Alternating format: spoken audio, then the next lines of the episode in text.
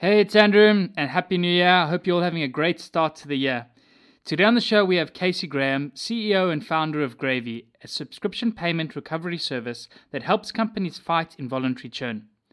We talked about how Casey's experience with bad customer churn inspired him to start Gravy, the main reasons for failed payments in SaaS businesses, and why Casey thinks a hands on human approach is the best way to fight churn.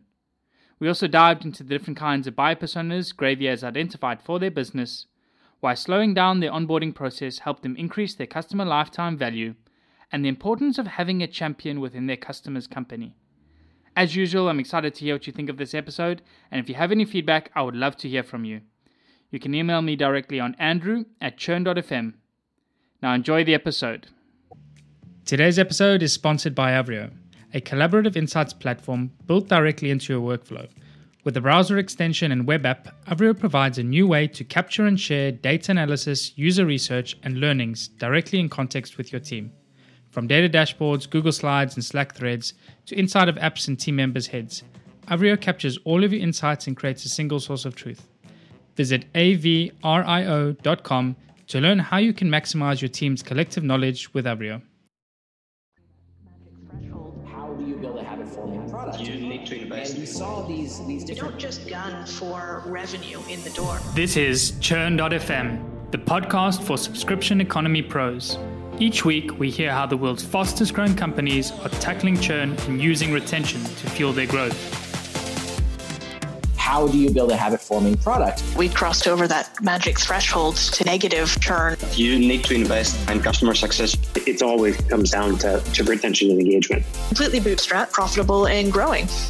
Strategies, tactics, and ideas brought together to help your business thrive in the subscription economy.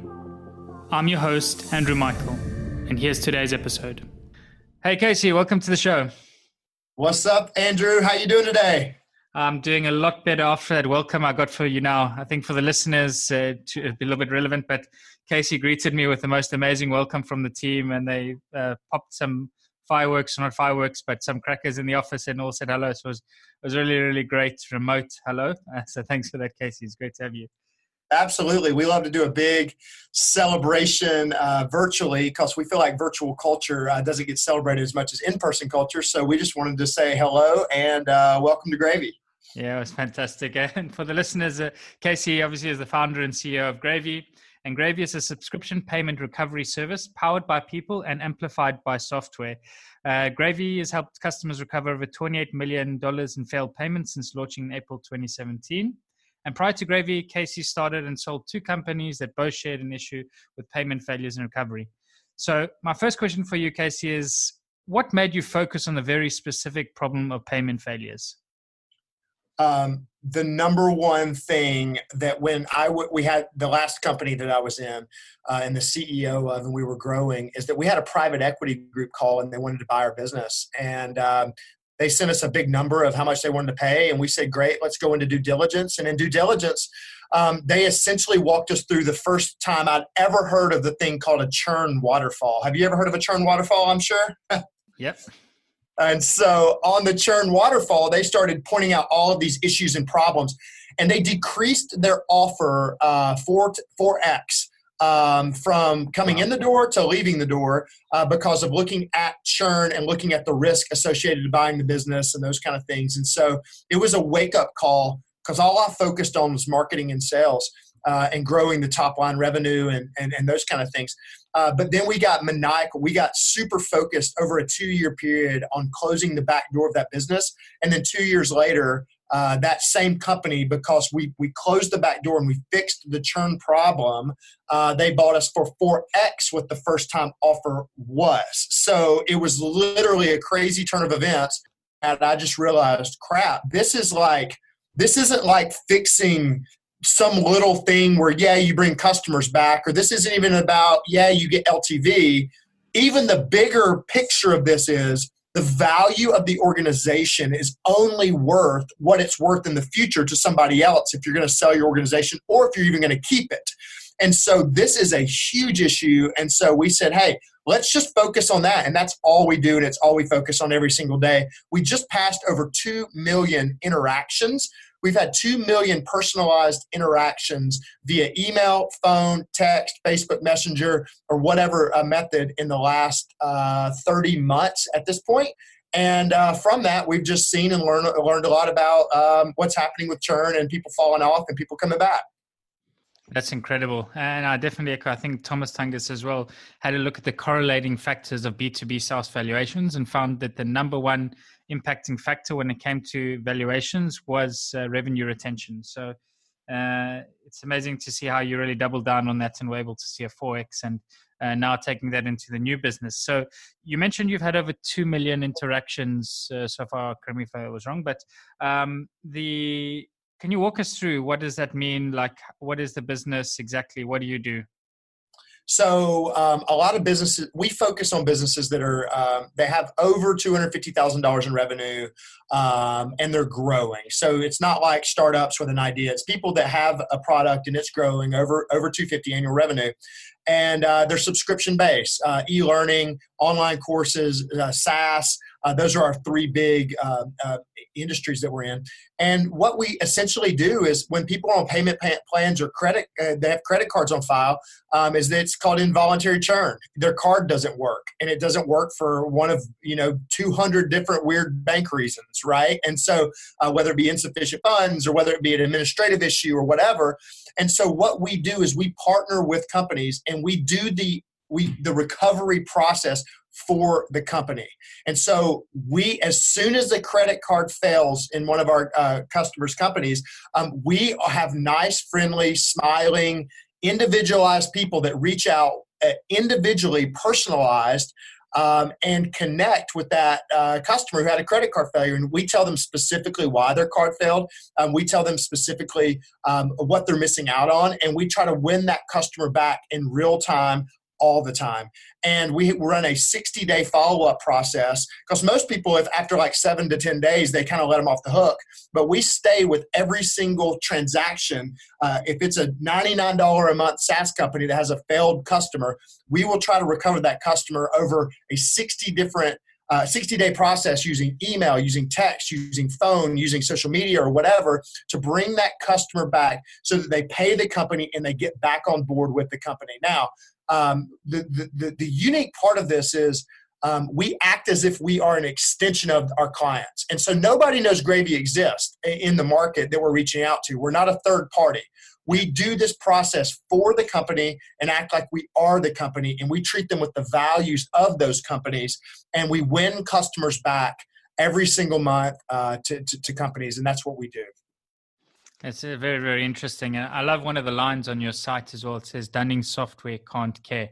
Um, so the the side to this as well, like uh, as you're highlighting now, I think is really taking that personal approach. And I think what's really interesting is because actually before joining Hotjar, um, I had a case where I was uh, at the end of a startup. We had run out of money, and uh, we started receiving all these payment failure notifications.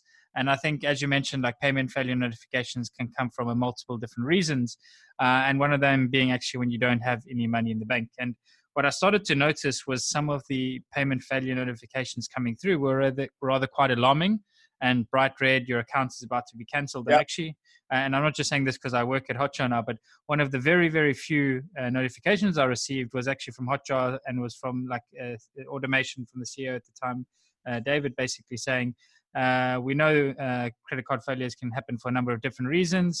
Uh, we're here to support you. If, if, you have any help, just email me directly and I'll see what we can do to make sure that you get up and running again. And I was really taken back for that because none of the other companies were doing this and everyone else really treated as a transaction as opposed to really an opportunity to interact and to speak to customers. So I'm interested how you actually go about the interactions with customers, how you act as an extension to uh, your customers.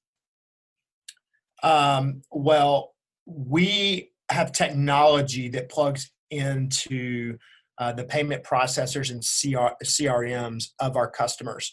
And so we will literally integrate it into their business and running this process. And so, um, you know, let's just say it's a Stripe customer. uh, as soon as that failure hits, um, we have a software internally called Biscuits. And so Biscuits will go grab that, it will queue it up for our retention specialist. And then we have a, inside of our software, it's a logic based program that says, here's what you do now. And it follows the customer through the journey so that we're able to follow them to know did they update their payment or did they not. Uh, so that's the technology side of it. But the interaction side of it is, we tell them specifically why their card failed. Um, we give them specific uh, what's called stay bonuses to bring them back. Um, we are warm and friendly. Um, it's all real faces and real people, um, and we eh, we treat every single interaction, every single failed customer like it's the only one on earth the software is what is able to keep us organized and, and uh, doing it method, you know, in, in a, a, methodical way. Uh, but the people on top of it are what we're doing is what allows the people to come back. And the way that we found to win customers back, number one is speed. Uh, the faster you get to them, uh, the more likely they're to come back. Number two is specific, uh, being specific um, being specific about the product that failed, being specific about why their card failed, being specific about it because they know that it's not just some dunning software. It's like this specifically is communicating to me. Yeah. Um, number three is giving them reasons to come back, not assuming that they care, that they want to come back. We treat it as if it's a sell. Like we, we're going to try to sell them to get them back. So, what does that look like with deadlines and maybe a promotion or a bonus or an add on or maybe a free month or whatever? So, it just depends on the different customer. We do different things. Um, and then the last but not least is just being completely friendly and warm and kind. We found that empathy, being nice to people and understanding them and listening to them uh, is the number one way to win people back to the company. Um, the worst thing you can do is be uh, lying in the sand, bright red, you know, uh, kind of the tactics of a uh, collections agency. Yeah. and then you mentioned as well, like your typical customers, 250K ARR plus. There was it ARR or MRR? Sorry. Yeah, that's ARR, and yeah. then uh, spanning up to our largest customer has been 120 uh, million ARR. But you know, it's usually the the companies that are growing a million to 15 to 20 million. That's usually the clients that we connect with the most. Correct. And what would their typical like account value be then? So when you're having this sort of hands-on experience, like what are the contracts uh, that you're looking to try and help uh, recover? Yeah, so um, on average, we work mostly with B2B companies. Um, and so usually the transactions are $30 a month or more. Um, so it's usually between $30 and $1,000 a month is, is where, where our sweet spot is. And uh, those, those are the account sizes. Is that what you mean by account size? Yep. Uh, so typically, like, what are their customers paying them? Yeah, yeah, yeah. So 30, on average, between thirty to two hundred ninety nine dollars a month. But the average transaction for us, it it, it, it pans out about a hundred hundred uh, bucks a month. Okay, and then how are you able as well to sort of scale this uh, experience then when it comes to it? Because it's not a very high like uh, account value uh, in terms of having like a hands-on experience. Obviously, you mentioned the components to this uh, software and automation, but then actually like getting on a call or sending personalized uh, emails out how is that possible with sort of because i imagine then there must be quite a large volume of customers specifically you mentioned like 2 million interactions so far. Oh yeah. Yeah it's a it's a it's a large volume. And that's where um, i don't believe that technology is the answer to this. I believe it's technology plus having uh, people connect with it because the technology is what allows us to scale because it keeps everything organized and on time and tells everybody what to do next so we don't have to think. Um, but then the people are what make it warm and friendly and fuzzy and like a real response. And so it's it's a mix of both. And so honestly andrew as we've gone out and like we've had all these you know company growth equity firms want to come in and put money in all this kind of stuff and we talk to them they're like well, well, well, are you a tech company or are you a service? And I'm like, yes, we're both. Yeah. And they hate it. Like they, they, they want the answer to be like it's it's all SaaS tech, or they want it to be you're all service. But it's we're right in the middle, and we leverage both, and that's how we're able to do this at scale. And uh, our we've our, our, our revenue retention uh, is 120 percent. Um, and, and our person our company churn is only uh, client churn has only been 1.9% and so it's very sticky. Um, we're able to handle it um, our client sat just came back and we're like 91 on client sat. And i don't say that to just brag. I say that if we're going to be in this business doing this for other companies, we better be doing this for our clients. And uh, yeah, that's what we do, and that's how we do it. Awesome. So I'm definitely want to dive into a little bit around how you're doing it yourself specifically, but let's just quickly close off as well on the dunning component. So maybe you want to talk us through sort of the numbers side of things and what you typically see with customers. What percentage of churn is coming from failed payments? Like, what are some of the the main reasons behind uh, these failed payments? Yeah, in the B two B space, uh, bank hold, um, you know, and then there's funny bank like just bank mystery numbers that come through of what the actual thing is that we, you know, you have to dig down and try to figure out. But bank holds on credit cards, administrative issues, and and one of the the, the number one uh, as well is obviously uh, um, lack of funds. Um, and so I did. I I just couldn't believe how much lack of funds was happening, and and then as we in the B two B space, and then as we started thinking about it, and we started working with these companies, a lot of these companies have cash flow, but like they just run their credit limit up, or there's a million different reasons why these things happen.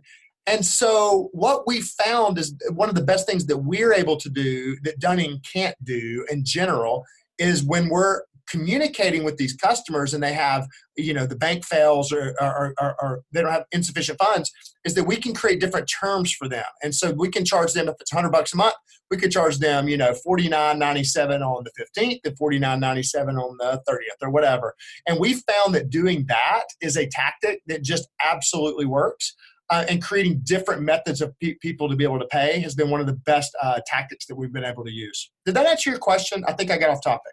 Yeah, no, part of the question is also, I think that the second part then too that was really around sort of what is the typical percentage you see of churn coming from failed payments when working with these companies? Yeah, involuntary um, and voluntary, obviously. So what we found is that the, the worse the product, the higher the voluntary churn. Like no duh, right? Yeah. Um, the better the product, the the the the, uh, the more their churn is involuntary churn. And so, um, what we've seen as just an average as um, companies between 3% failure on a month. So, if you take, if you have 100 subscriptions and you have three of them fail, being 3%, up yeah. to 50, up to 15%, those companies are healthy enough for, the, uh, for us to be able to work with. Anything over 15 uh, means that they are basically a marketing organization throwing people into a very bad product, and we do not touch that. And anything under 3% means that they really don't have a problem at all or they're too small to deal with. So that 3 to 15% range uh, is, is the range that we consider healthy. Interesting, yeah. Because I think somebody as well uh, mentioned this to me once before, and maybe you can correct me if it's wrong. But uh, interesting, like most bank cards have an expiry of uh, two years.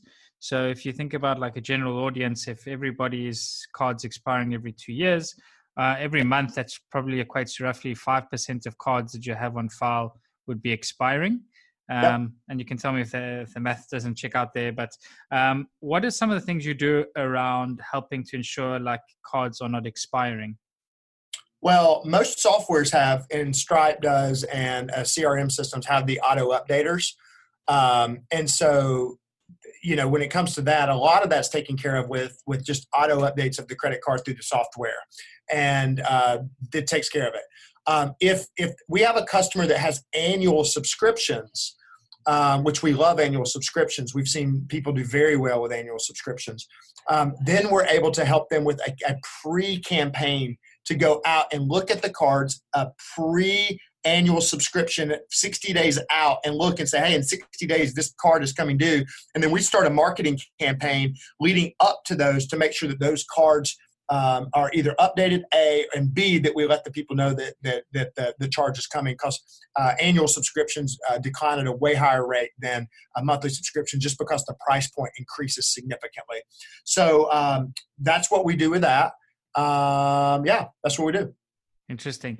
Um, so as well, the, the other thing you mentioned now in terms of like looking at yearly versus uh, versus monthly, yeah. Uh, would be sort of like the rate of renewal, and then with the credit cards itself. So you say you typically see a higher um, rate of failure on yearly plans versus monthly when it comes. Oh yeah. Oh yeah. yeah. Significantly, significantly, uh, and it's depending upon the price point. Yeah. Uh, okay. So what we what we found is anything that goes higher than a than an average car payment, um, the, the the the failures start to happen at a more significant rate. And so, you know, an average car payment being, let's just say, you know, 500 bucks a month, uh, anything over that, we see a significant spike. And so a lot of the annuals will be like, you know, if it's a 99 buck a month thing, they'll give people an annual at 997. Those 997s fail. Let's just say the company is at 5% uh, involuntary churn. It would not be unlikely for that to be at 15, 12 to, to 18% on the annual uh, to fail. So we see anywhere from an 8 to 12 point uh, increase with annuals. Okay, wow. Um, and then you mentioned the amount as well, sort of being a failure point. I think previously you also mentioned giving the option to pay like uh, at two different intervals. Oh, totally. Um, yeah. How are you doing this? Uh, because I think like for a lot of people to be able to uh, start offering this kind of service, it would mean like changing the way billing works within the organization. Is there anything specific that you're doing that makes it easy for customers to be able to do this? Uh, are you talking about our clients or the clients' customers? Your clients. So, how are you able to enable your clients to charge their clients? Uh, oh, got it, got it. Yeah. yeah, yeah, yeah, yeah. So we do it for them. Um, I mean, we're fully managed service on that side. Um, so we don't have a here's the two you know here's the here's a piece of software here's a hack on that because everybody runs a different CRM and everybody has a different you know whether it's infusionsoft or whether they have you know salesforce or what whatever their different crms and systems are. And so we have to customize that for each one of our clients. So i don't have like a specific thing that everybody can do. Yeah. Okay. Uh, and then another thing i wanted to ask as well i'm interested in terms of failures themselves because i've heard this as well as an issue and just seeing if it's something that's come up for you. Is it typically like another good reason for payment failures would be if it's a us bank account and yes. it's a uk company charging or vice versa or it's this yes. cross border um, how big of an issue is this and what are some of the things you're doing to try to help your customers solve this it's huge it is uh, when we bring on uh, we have we have um, clients in uk and australia and canada um, and when we, one of our sales guys, uh, our sales ladies, uh, bring one of these accounts through, I literally see our implementation people go like, "Oh crap!" Uh, it's like this. It's it's it's not that we can't do it.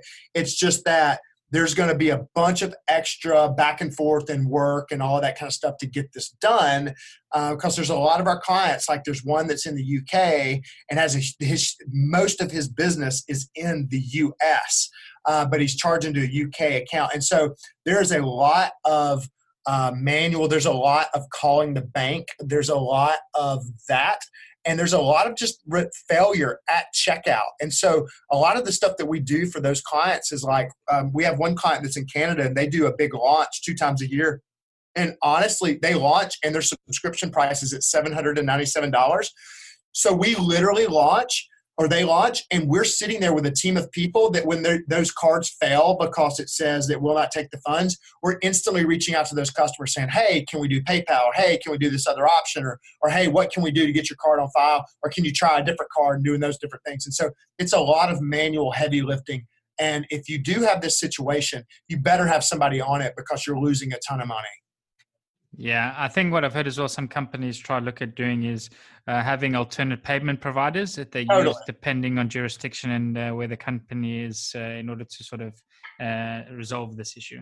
But interesting yeah. just to see that you do see it as a big problem with uh, some of your customers as well.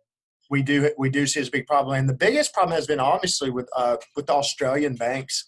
for some reason, I don't know the exact reason why, but with Australia, uh, you know, we've got some clients that have Australian banks trying to charge on a, you know, a, a, sales page here, uh, and most of their clients are in the U.S. And man, they have a they have a heck of a time uh, at checkout, and so that is that's primarily where this happens. And then obviously subscriptions it happens, but at checkout is where we see the biggest issue.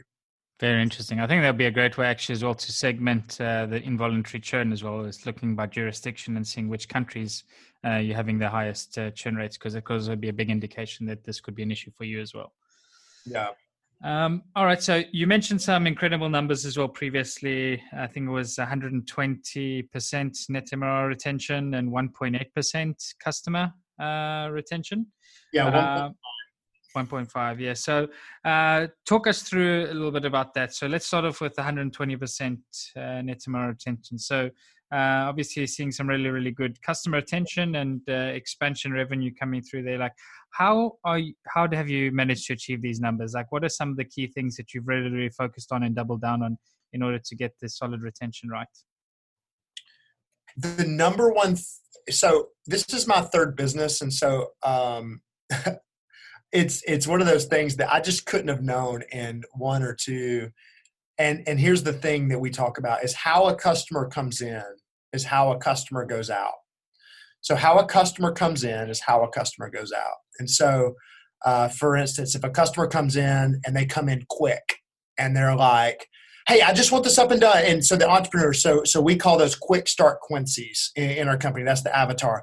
Just get it off my plate. I just want you to take it. I just want you to do it. Just let's get this off my, let's just go go go go go.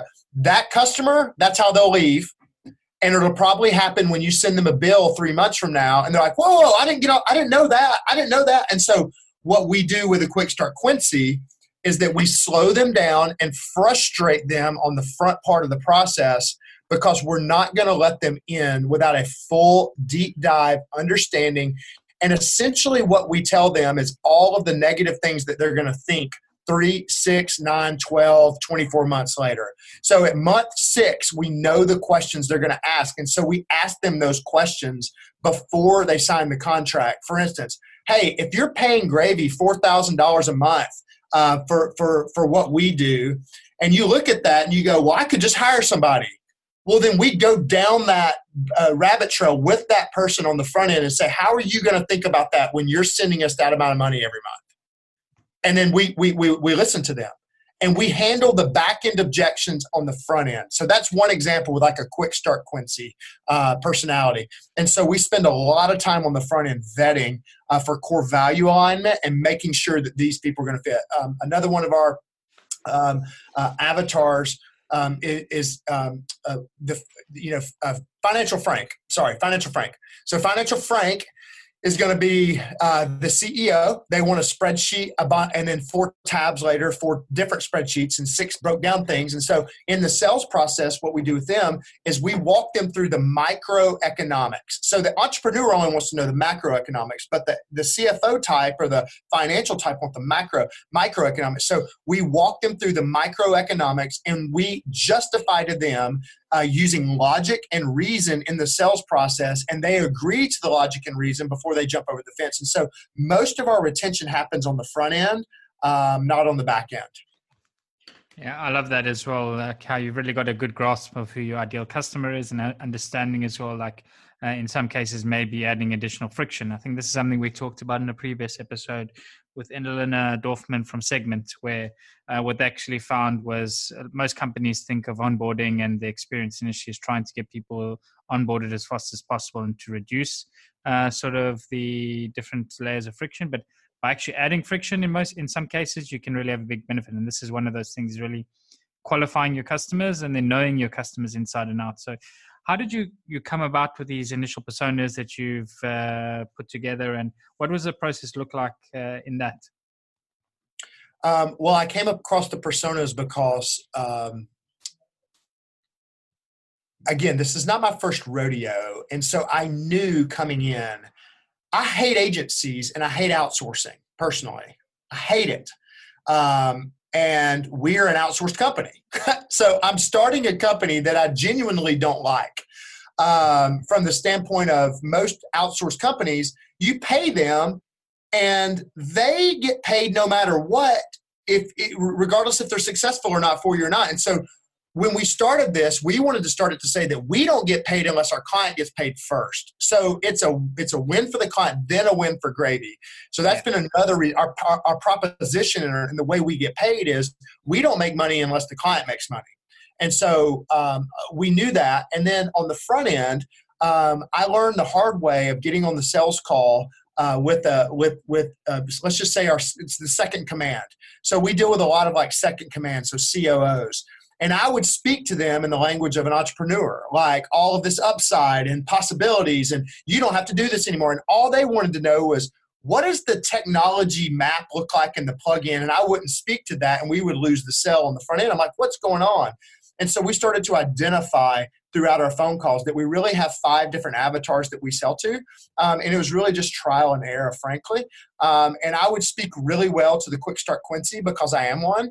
Um, but then the Quick Start Quincy would come in in three months, we'd have a problem with them. And so we just went through this process of learning and we found that we work with five different types of avatars and we focus on those. And so uh, that's how we came about learning it. Very interesting. Uh, and definitely, it's obviously the, the, number one way is just speaking to customers, really understanding uh, who they are. And I will say this I will say this. Um, I, I'm sorry to cut you off. So, the reason that we're so like high in qualifying who we work with is that we're not an app. Like, we're not like, we are talking to their customers on behalf of them. Yeah. And so there's got to be a mutual respect and a mutual um, trust, trust, and yeah. understanding and all of that from the very beginning. And so, what we believe is that sometimes when you slow things down on the front end, you can speed things up on the back end. And so, uh, some of our best clients have been some of the hardest people in the sales process. Uh, because they answered every question. We got through all the trust barriers. And then by the time we were ready to rock and roll, it's like, okay, you know, take off. And uh, that's something that's highly unique about what we do. For sure. And I can definitely see that sort of trust barrier being a huge one because it really is a volatile moment as well that you're speaking to customers in. Um, yep. And to be able to trust a third party company to actually step in and speak on your behalf, uh, there's got to be a lot of trust uh, and credibility there in, that decision taken. So, totally. Um, so you're also like highlighting another thing as well. I think is typically you're speaking to one person within an organization, and um, they would be the ones that you're selling into how have you seen this sort of impact in, in, the little churn that you do have when one of these people leaves? So when this customer champion that you've been speaking to and working oh yeah, yeah. I'm I'm sorry. Yeah, huge. So if if if our point of contact and so what happens in the way people buy with us is that the owner usually signs off at the end of the day on gravy being a part. That's wonderful. However, if the team that we're going to work with, um, and let's say that we work in conjunction with customer su- success or customer support, but they were not sold in this in the in the sales process, it becomes a disaster instantly because those people are like, who are these people? Why are they talking to me? What's this Slack channel? It's extra work for me, or any of that kind of stuff. And so, number one is like getting everybody involved in the on the front end uh, that's going to be affected. And then number two on the back end when those people leave we literally have to start the sales process 100% all over again. It's the not like it's literally a brand new sales process period. And so we start over. We have to learn who they are. We have to win them over build the trust and they have to see the value of this in the business or they will instantly come and go why are we doing this? We don't have to do this you know? I, and they come in they want to be a hero and a hero is let's get rid of this and we can do some other way or whatever and uh, that's a that's a big issue that we've we've had to deal with. Yeah it definitely is a big issue that we've brought up on the podcast and it's interesting as well that it resonates uh, with you so strongly even though you do have really strong uh, retention numbers. Um, yeah because some of the things the hardest things have been like we've had great customers and we're like what happened? Like I'll get this upstream report and go, why is this person leaving? They're great and they love us, and the owner still loves us. But yeah. the owner or CEO brought a new uh, head of uh, operations or customer success or finance in, and it's kind of like people they just want to bring in their own people or their own team or their own ideas or whatever, and it's like uh, crap. We lost some good business from that. Yeah, absolutely. Uh, and uh, as you mentioned, there's also somebody coming in wanting to try and save some money or make a dent and uh, show that they're, they're worth. Like maybe one of the first places looking, okay, how can we cut costs? Is this something we can do ourselves? So the the interesting I think I think as well, you've uh, it sounds like you've got a real uh, strong hold on, and you've uh, seemed to have nailed this in terms of your um, pricing and how you price. Um, so maybe you want to just talk us through that. Like, what is your value metric? How are you pricing? And how would this typically look like for a customer? Yeah, so um, we made it a no-brainer to where um, 20% of Gravy's revenue uh, will come from a small monthly management fee, very small, like just to get us, just just to know that they're serious, right? But yeah. 80% of our revenue comes from success fee, and what that means is uh, it's a commission if if let's just say somebody has a hundred dollar subscription on and and the customer's on month six, um, if we recover that customer for them, um, we get a cut off of that, a percentage. They get a cut. They usually keep the lion's share of that. We keep a minority cut most of the time. They keep a majority cut most of the time for month one. So if it was a 40%, we would get $40. They would, the, our client would keep $60. But here's the, the, the, the most important part of all of this is that we keep nothing long term. They keep all of the lifetime value of the customer. So essentially, we're like a back end sales team for the business that we get a small cut, we get a kicker, and they get to keep all of the value of the customer and they never have to pay us again on that customer. That's very interesting. And I think as well, it, it aligns with something uh, in terms of like a couple of the main reason I think companies or the only reason why people end up churning is when they're not receiving value. Um, so if your product or service is not solving the problem, they end up leaving. And another factor though that does impact churn from time to time is obviously price. Uh, and when you put that on an axis as well, like people that are getting a little value but paying a lot end up being the highest to churn, and those getting the most value and paying a little are the lowest to churn. But it sounds like you've managed to have a good scaling uh, effect in terms of the price as well with the value received, which is ultimately where you want to be is making sure that uh, as uh, the price scales, so does the value that the customers are receiving. So I think it's a really, really great value metric that you've landed on as well for your pricing strategy. Yeah, the, my favorite thing about it is, like I said, I'm not a fan of outsourcing, and I, as we created this, you know, monster outsourcing company, is um, I I just love that our the what we do is black and white. Like it's not like a logo that you can perceive one way or another. It's not like, you know, how should we do customer success in general or whatever, or some marketing thing. This is like we either ROI or we don't, you know, and we are able to show the data real time all the time and show our clients like this is exactly what you got, this is what you've paid us, and and the money is so lopsided. Like it is so lopsided toward the, the customer. And we constantly, another tip that we've learned is um, we constantly are showing our client not just how much money we save them in a month, but we are adding up the LTV of how much money that they get that they're getting to keep month after month after month that they don't have to pay us on. And so as that number continually grows in perpetuity, the number that they pay us that it gets smaller and smaller and smaller the longer, the longer that we work with the customer. So the most expensive time to work with us is at the very beginning, and the le- least expensive time is the longer you go. And so that makes it another thing where we're a decreasing uh, cost percentage wise instead of an increasing cost. That's very interesting. Uh, and then I'm sure you get uh, asked this question as well, but how are you taking into account sort of the natural reactivation uh, rate of customers? So uh, if you see that involuntary churn is typically, I think you mentioned it earlier, between 3 and 15% your typical customer, um, I'm sure a lot of those who were receiving a fair amount of reactivation as a result if it was a credit card failure or if it was credit card expiring customers naturally doing it on their own. How are you measuring yourselves against the sort of the natural um, like flow of users themselves yeah, so um, we'll give a uh, sometimes we'll give a grace period to our customers that they don't want us to. They they want let's just say they want to run their dunning emails for two days or they want to retry the credit card or whatever, and we'll say okay, here's the period. But then there's a period when that's over and we start. Um, and then most of our customers say just take over at day zero and run all of the processes because it's so much of a it's a minor they they'll get let's just say they got 15% of their customers back by automatic updating and automatic retry uh, it's such a small number that they a lot of customers just say take over from day zero. It doesn't matter. Uh, but people that do want to do that, we allow them to do that and run any dunning process they want for a short period of time because we're not a collections agency. We're not going to say, hey, run a dunning process for 30 days and then we start. We'd be like, heck no, we, we don't do that. Yeah. Uh, but if it's three days or, you know, hey, let me run this, you know, thing for, for, for you know, 48 hours, then, then we'll, we'll let them do that. Uh, but most of that, most of the time, um, you're going to get the lion's share of those uh, those easy ones back quick, and then it starts getting hard. Um, and so by the day, time that customer is on day 17, well, that's not as easy as they were on day, you know, or hour one. And yeah. so um, we let customers do that a, a, little bit, but it's not that really that big of a deal for us. Cool.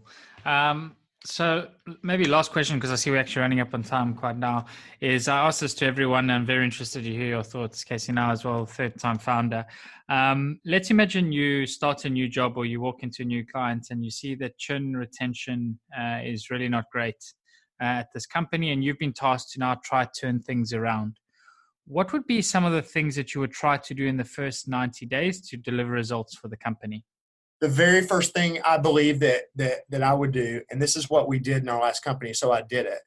Um, I put my best leader on the biggest opportunity. And I think churn is one of the biggest opportunities companies have. So I would move my best leader. I don't care if they're the director of marketing. I don't care if they're the director of sales. I don't care if they're the ops or the finance. I don't care who they are. I'm just saying if it's the person that you look at in your company and say that person is a great leader and they get crap done, number one, I put this as their number one metric and they are responsible for it no matter where they sit on their work chart. That's number one.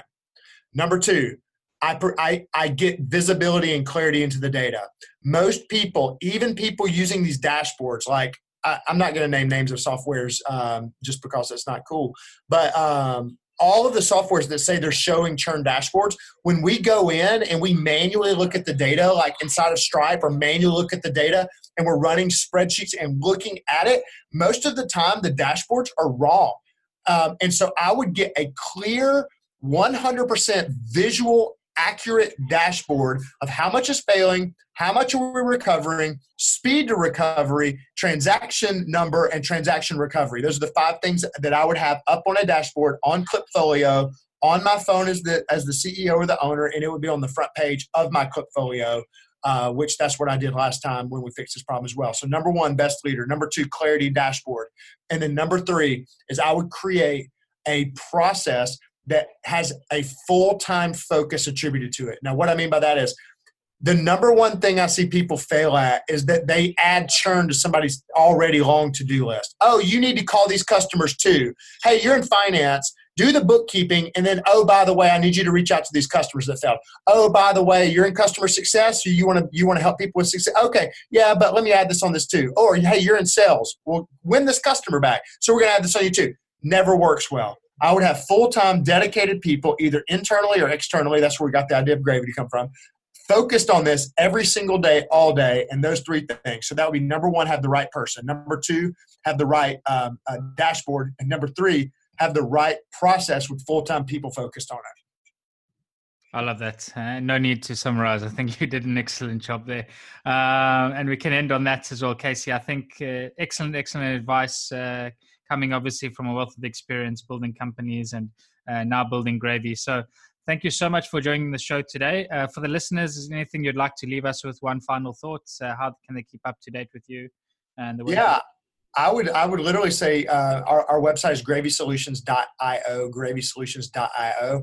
Uh, we simply do a discovery call. Uh, we get the data and um, we don't buy it. So we'd love to talk with you and uh, see if we can help you and help your business succeed. Uh, Andrew, thanks for having us, and thank you guys for listening on today's show.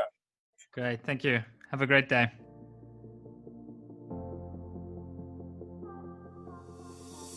And that's a wrap for the show today with me, Andrew Michael.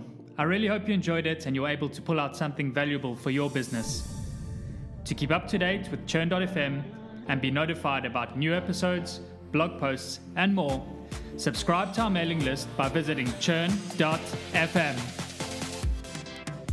Also, don't forget to subscribe to our show on iTunes, Google Play, or wherever you listen to your podcasts. If you have any feedback, good or bad, I would love to hear from you, and you can provide your blunt, direct feedback by sending it to Andrew at churn.fm. Lastly, but most importantly, if you enjoyed this episode, please share it and leave a review as it really helps get the word out and grow the community. Thanks again for listening. See you again next week.